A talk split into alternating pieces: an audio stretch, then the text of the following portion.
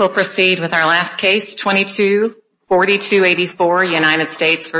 Mitchell. Counsel, whenever you're ready. Thank you, Your Honor. May it please the Court, I'm Andy DeSimone and I represent Mr. Mitchell. I want to spend my little limited time this morning, or uh, I think it's the morning, uh, on the erroneous application of the assault enhancement. Under the plain text of that enhancement, the government had to prove that Mr. Mitchell assaulted an officer, that he knew the person he assaulted was an officer, and that the assault itself created a substantial risk of serious bodily injury. I'm going to focus on three of the District Court's errors as to the assault enhancement. First, the District Court applied the wrong legal test. Second, the government failed to prove that any assault created a substantial risk of serious bodily injury. And third, the government failed to prove that there was an assault in the first place. So first, the District Court incorrectly focused on Mr. Mitchell's overall conduct in creating a dangerous situation, rather than on the more narrow question of whether he committed an assault that in turn created a substantial risk of serious bodily injury, meaning a considerable or important risk of extreme of injury involving extreme pain, protracted impairment of a bodily member, or requiring surgery or hospitalization. So here, the Court said, quote, the exigent circumstances, the emergency that was going on there, the danger to all involved, the public and law enforcement is at its highest level with him. That's JA-22. The Court continued, I mean, there were a half dozen police officers there. There's a car operating with an intoxicated, addicted person with a firearm who's a felon in the middle of the street. That's the scene you create for all these national disasters. The Court continued, this is his fault, JA-23. These were the conditions that he created, JA-25.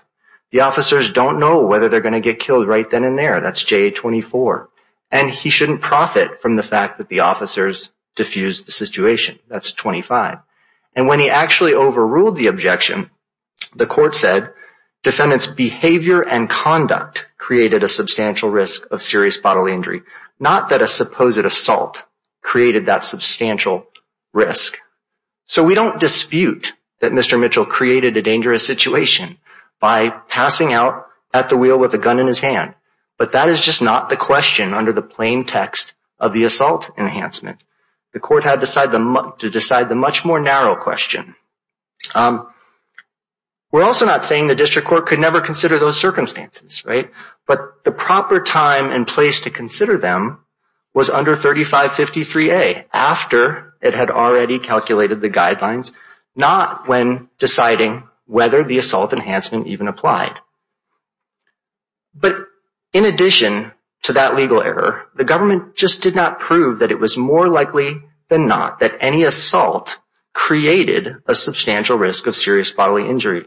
So even if we assume for a second that there was an assault with the strike to the officer's face, there just was no serious risk of serious bodily injury from that assault. Remember, Mr. Mitchell was sitting down in a car with limited range of motion. He was surrounded by eight officers. He was just being roused from unconsciousness when he flailed his arms. And then you can look at the reaction of the officer. Didn't he actually strike him numerous times? Well, the PSR says that there were two strikes to the face and a couple to the arm. The officer, when he testifies on J37, testifies there was one strike to the face. You know, we objected to the PSR, and then there was the testimony. But I think that goes to sort of the assault question. This is a question of fact, right? And we reviewed that for clear error? Correct. Correct.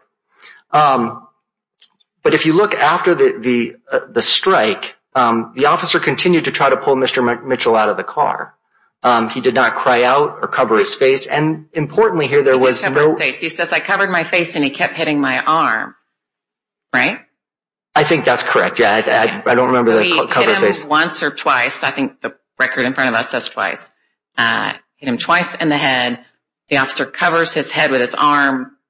Uh, Mr. Mitchell keeps hitting his arm and finally has to be tased. Well, the thing is, the assault itself only happens over the course of about two seconds. This is at the four-minute mark of the video, right? He can at that point, the officer says on J38, he clasps his hands on the wheel. And so that's the remainder of the situation. He's not striking the officers. His hands are... Okay. Mr. DeSimone, I don't mean to interrupt your discussion of the facts, but it seems to me um, you've left out something that you addressed in your brief, and I'm uh, wondering whether you're abandoning that or not. Um, in your brief, you talk about the district court's, the procedural error of the district court's failure to uh, Uh, explain its decision, its failure to make the necessary findings, its reasoning. And uh, are you abandoning that now and just arguing clear error? Because there's a different standard of review that applies to the procedural error uh, than the clear error on the factual resolution of the actual assault itself. So could you clarify that for us? Yes, Your Honor. Of course, we are not abandoning that error. I think at baseline, this case would have to go uh, back for resentencing, especially under United States v. Bolden, especially as to the second. You cannot even look to the PSR to find a finding of facilitation, and the district court certainly didn't make one. And it's unclear how there could be facilitation. So I do think at baseline has to go back for resentencing. All we're saying is that, you know, at resentencing, the government can't supplement the evidentiary record under United States v. Parker um, from 1994. So that we're stuck with the facts as they are. And so my argument to you is that on these facts, um, there was not uh, evidence of a substantial risk of serious bodily injury or even an assault. So I do think you do have to reach that question because it's sort of a higher level of relief that we're asking for. We're asking for remand for resentencing without the enhancements. Um, but I hope that addressed your question. Um, well, I guess what I'm saying, though, is don't you have to, I mean, don't we have to look? If we find that the district court did not adequately explain its reasoning, then we can only affirm if the record compels the conclusion Uh, that the requirements were satisfied. Isn't that correct? Yeah, and I guess what I'm saying is that the record does the opposite of that. Uh, the record compels the opposite conclusion, that there was no assault and that there was no you know substantial risk of serious bodily injury. Um, you know, the officer was not hurt at all. It's not in the PSR. It's not in the testimony. It's not in the video. That's a standard way of the government showing, you know, a substantial risk. But I thought the standard is a potential risk, not that he necessarily had to be hurt. It's the potential for serious bodily injury. I think the word potential is a little dangerous because it's a substantial risk. It's not a potential just would mean any risk. Um, but we're not, the plain text of this enhancement talks about a substantial risk of serious bodily injury. So a substantial, you know, just from a dictionary definition would mean considerable or important. Um, and here you've got someone who's sitting down, who is in a car, who's surrounded by eight officers, who has a limited range of motion, um, who's just being roused from unconsciousness. So the potential, you know, I think we have to go, it's actually more than that. It's, it's was there a considerable risk that he would do such a high level of injury to the officer? Do you think the facts that you just laid out distinguish this from Alexander in the Seventh Circuit? I think absolutely, right? That that um there the officer was hit a couple times in the head and like here, and that was it. Yeah, so there a couple things. The defendant was fully conscious, right? The defendant was standing up, was right in front of the officer, and it was a single officer, right, not eight. So the defendant had full range of motion, standing right in front of the officer, squared up, and unleashed a right hook, hitting the officer's head. And then he tries to hit the officer's head again with a left hook. So he was obviously trying to hurt the officer, and he did hurt the officer, right? The officer suffered a sore neck and scraped knees. You know, not in themselves serious bodily injury, but usually have some injury from which you then infer that there was the intent. Or the... You're saying the court should look at all the all the facts and circumstances, and aside from that, not just these few seconds, look at the totality. No, um, because you're asking us to disagree with the district court on this fact about whether he was intending to hurt him. And in the Seventh Circuit, we can say he was intending, but here we can't. Well, I do think it's important to look at the plain text. I mean, this is a textual argument because the plain text of the guideline talks about that the the uh, assault itself has to create a substantial risk of serious bodily injury. And so the assault itself, and this is from the PSR on uh, describing the offense, and that's um, 81 to 82 of the JA, and 94 where the probation officer Uh, responds. The the assault itself is identified as the strike or strikes to the face. Um, and so it's that couple of seconds that really matters. Does does that couple of seconds in the circumstances which existed at that time, did that create a substantial risk?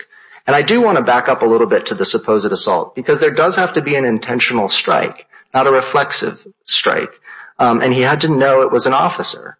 So here it happens right around the four-minute mark of the video. If you look just in those couple seconds, at that time, the officers were rousing Mr. Mitchell from unconsciousness, and one of them even said, quote, keep in mind he's incoherent, keep in mind, end quote.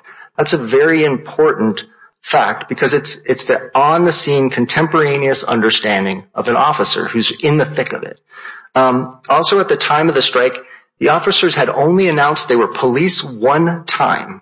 It was only after the strike, after that four-minute mark. Did the district court note all the blue lights, that there was a there was a police cruiser parked in front where Mr. Mitchell could see it and the blue lights were activated? That's absolutely right. And there were uniforms, right? But uniforms and flashing lights mean nothing to an unconscious person. And he was unconscious until... But when they pulled him out of the car, he said, what did I do? Well, he didn't say that. The first thing he said was, what was, what's going on? Um, and then and then he then he says, "What what did I do? So, I mean, that's 50 seconds later, um, and it's still, you know, the first thing he says is, what's going on? Like, he still doesn't really know what's going on. Um, it was not prolonged. Again, this is just a couple seconds, because, again, after it, on J38, the officer says he clasped his hands. Counsel, let me interrupt you, because you've got less fewer than 10 seconds. Are you addressing the four-level enhancement at all? Um, if you could give me a... Are you resting on your brief, I guess, on that? A second, I would have two points to make about it, but I can save that for rebuttal or do it now. You can make your points. Okay, thank you. Um so, I think it's really to juxtapose Jenkins, right? Because Jenkins, you've got a report of someone firing a weapon in downtown Charleston, South Carolina, a city. And then the police go down there, they find the person who matches the description, the person has a gun in one hand, cocaine in the other, and wrestles with the officers. Um, again, this case is totally different. We talked about how he was unconscious, gun in his hand, cocaine in his pocket. This is out in the country in a rural area. I was going to ask that. So, on in Jenkins and also in Bolden, on the facilitation issue, is this question of the environment or um the atmosphere. Yeah. Um does that make a difference? Yeah, I mean, to me, it's a completely different atmosphere here, right? No suggestion that he could be emboldened or like to protect it from no one. There was nobody around. Like I thought his attorney in the district court said he needed a gun for protection in Kinston at night. That was for his job as a truck driver. Uh-huh. So, why wouldn't he also need it for protection as a man with three grams of cocaine in his pocket? I mean, I think that's a separate question, right? That that's that's the separate question of whether it facilitated or did it just have to do with his job as a truck driver. I think the problem here for practitioners, right, just practically, is if it's affirmed here, practitioners will have very little guidance as to when it should and when it should not apply because... What did the district court say about this four-level enhancement? Uh, very, very little. All he says is that the facts um, support something like it was supported. It made a conclusion. Yeah, just a conclusion. We don't know his thinking, which I guess goes, again, goes to the error under Bolden, right? So, I think it would have to go back for the district court um, if this court doesn't find, you know, that there was, if finds sufficient potential evidence, it would have to go back so that this court has something to review. I'll thank you. Thank you. We'll hear from the government. May it please the court. The district court's ruling in this case uh, was based on a lengthy hearing and developed factual record. Um, so, those findings of facts were not clearly erroneous. I'd like to also start with the assault. Um, first, the court did find that the defendant's behavior and conduct created a substantial risk of serious bodily injury here. And I want to be specific about what that behavior and conduct was. Um, specifically, directing the court to page 37 and 38 of the record, the officer who was actually struck in the face testified um, and was subject to cross-examination during the hearing. And what he testified to is that he was struck in the face while he was in the vehicle. And he also clarified that he basically had his upper body in the vehicle, that he was struck in the face, and he actually fell forward and hit his face, and then had to throw his arm up in order to protect himself, and was struck again multiple times in his arm. Um, so under those circumstances, I would also point out to the court that he um, indicated that he had told multiple times, he said in his testimony, that he was saying police, that the defendant stared at him, and then that's when the assault occurred. Let me ask the question regarding the procedural sufficiency. This is what, you know, frankly, is troubling me in this case. I mean, you know, there's there's definitely evidence of of the uh, assault, but we don't have any, it seems to me, any explanation by the district court on what it relied in order to reach its conclusions. And um, I'll be asking you that again with regard to the four-level enhancement, which I think is totally devoid of any explanation. But even with regard to the assault, we don't really have any idea of what the district court was relying on. Wasn't he essentially just stating his conclusion? And uh, it seems to me that then maybe you have a problem under our case law, like uh, Wilkerson, that says that we can't even get to the issue of substantive reasonableness uh, before we know exactly what the district court was was talking about in reaching the conclusion. So how do we get there in this case, to your position? Thank you, Your Honor. So I would point out the court did make a ruling here on page 53 of the record. The court also adopted the findings of the pre-sentence report, which found that the officer Um, was struck in the face by the defendant, uh, that it was an assault, and that the enhancement should apply.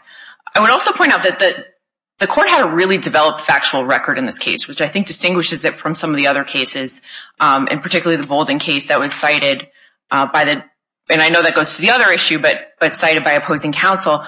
The court heard testimony from two witnesses who were at the scene. The court had the video in front of it.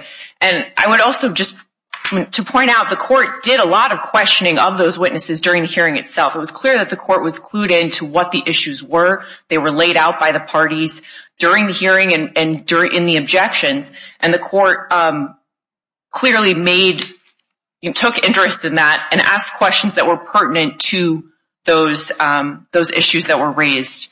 So, you know, what the court had before was an officer testifying that he said police, the defendant stared at him and then punched him in the face, and then continued to try to assault him, punch him, um, and struggle with him as they tried to pull him out of the vehicle.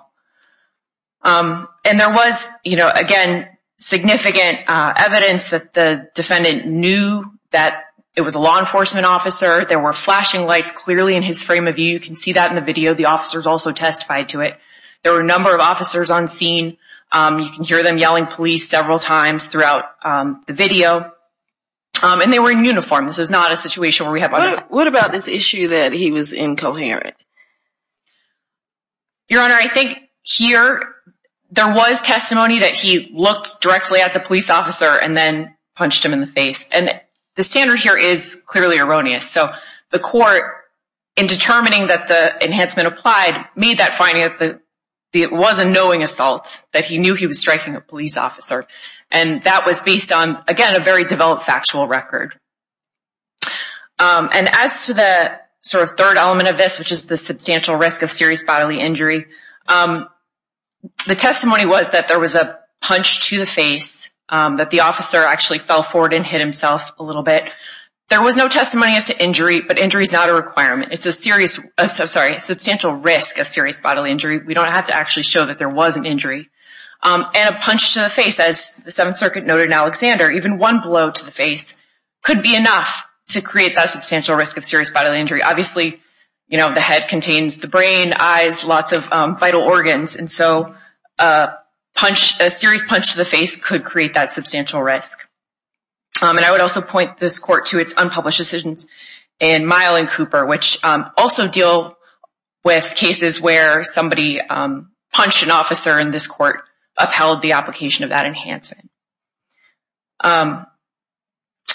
I'll move then to the facilitation, unless the court has any more questions on the assault.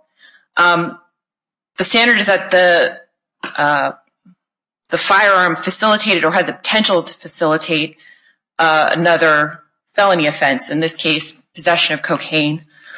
Um, I would just point the court to the full factual record here, which was that the firearm was stolen, loaded, in the defendant's hand, sitting on his lap. But what about the connection to the cocaine? Where's the evidence of connection to the cocaine? And see, that's just what's bothering me, maybe about the district court's failing to explain anything.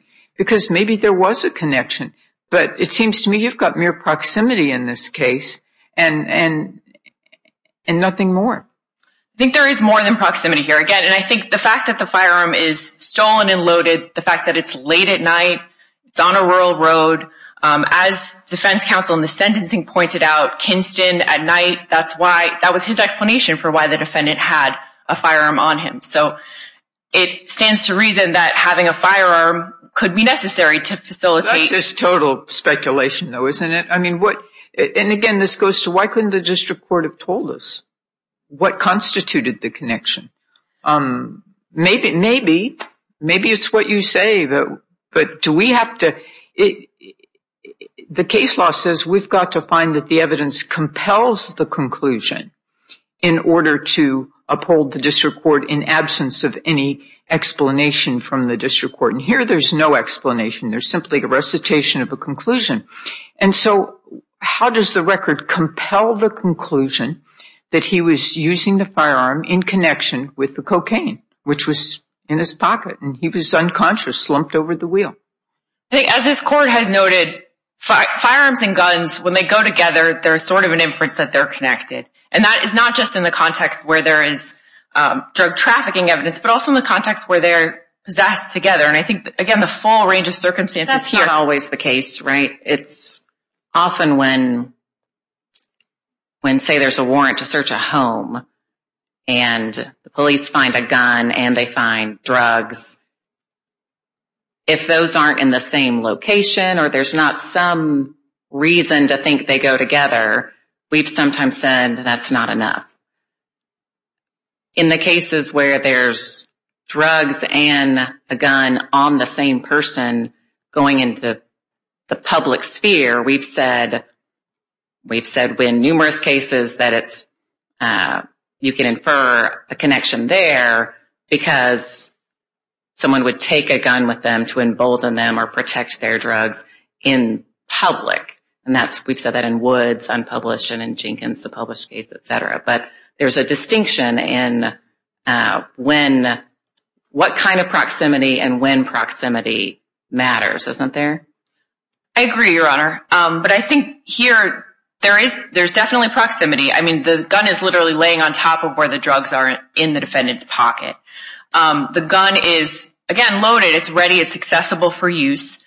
Um, and then I think I would also point this court. How is he using the gun? Uh, there? Because there is no facts um, from the judge, district judge below, how are you? How are we to say that it was used for to embolden or protect when he's in the middle of a on a rural road, no one's around, um, and he's they're arguing incoherent? For the same reason that the defense argued, well, the defense sort of explained his possession of a firearm in Kinston at night, you know, in reference to him being a truck driver. And here, by the way, he's not in his truck. He's in his personal vehicle. And but he's still, he's carrying the firearm, and it's to embolden and protect the drugs or to embolden and protect him as he's out in the world carrying that high-value item.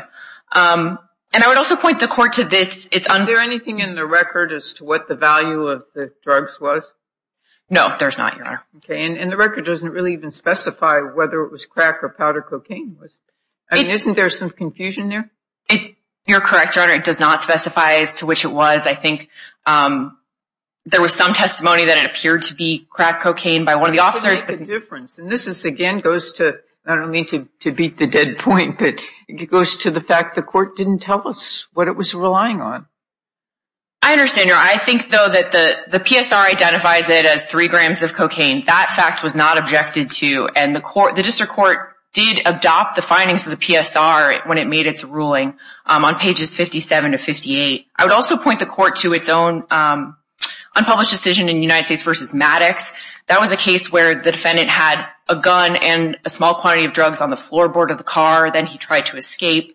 Um, and the court basically said, under those circumstances, that it strains credulity to think that those two things are not related, given the circumstances where they're found. But um, in Bolden, um, this court said that the potential for facilitation is so obvious that the court may confidently assume that the district court, assume the district court's fact-finding role. So don't we have to find that it's so obvious?